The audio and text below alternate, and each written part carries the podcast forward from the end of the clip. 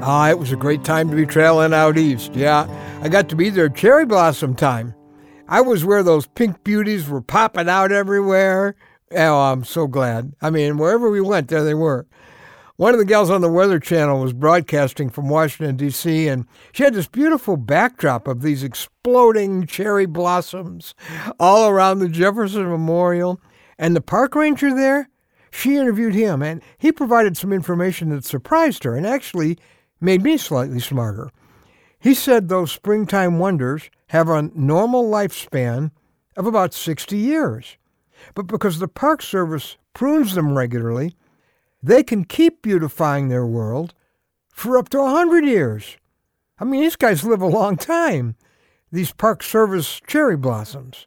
Of course, if I'm a cherry blossom tree, I'm, I'm not thinking happy thoughts and someone's chopping off my branches. I'm going, hey, this guy's killing me. No, silly tree. He's making you more fruitful for a lot longer. I can almost imagine having a conversation with God like that. I'm Ron Hutchcraft, and I want to have a word with you today about the purpose in your pain. Now, there are those painful times when I don't especially like the cuts and the wounds, the bad news, the bad treatment, the bad health, the bad finances, bad people, bad feelings. Turns out, though, that they may not really be bad. No, Ron, he's making you more fruitful for a lot longer. Because God is the master horticulturalist, and he prunes what he loves. Jesus said so in our word for today from the Word of God in John chapter 15, verse 2. I am the true vine, Jesus said, and my Father is the gardener. Every branch that does bear fruit, he prunes so that it will be even more fruitful. So life's cuts aren't ultimately to hurt me, but to make me more valuable to God and to other people than I've ever been before. It's when life gets harder that I ask those life changing questions that I'd never ask otherwise.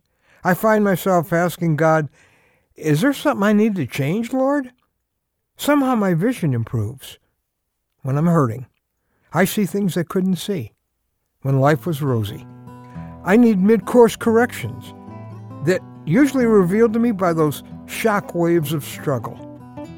I need to get my hands off the steering wheel and let God drive again. Sometimes it actually takes a, a close call or even a crash to show me that. And whatever I have to give hurting people around me, I can tell you this it grew out of the times when God used suffering to show me how to care. Maybe realizing God's loving purposes can help me get to that peaceful plateau that Paul reached when he said these words I delight in weaknesses, in insults, in hardships, in persecutions, in difficulties. For when I am weak, then I am strong calling all cherry blossom trees and people like me, the pruning knife is your friend. The gardener knows what he's doing. See, he knows what you can become.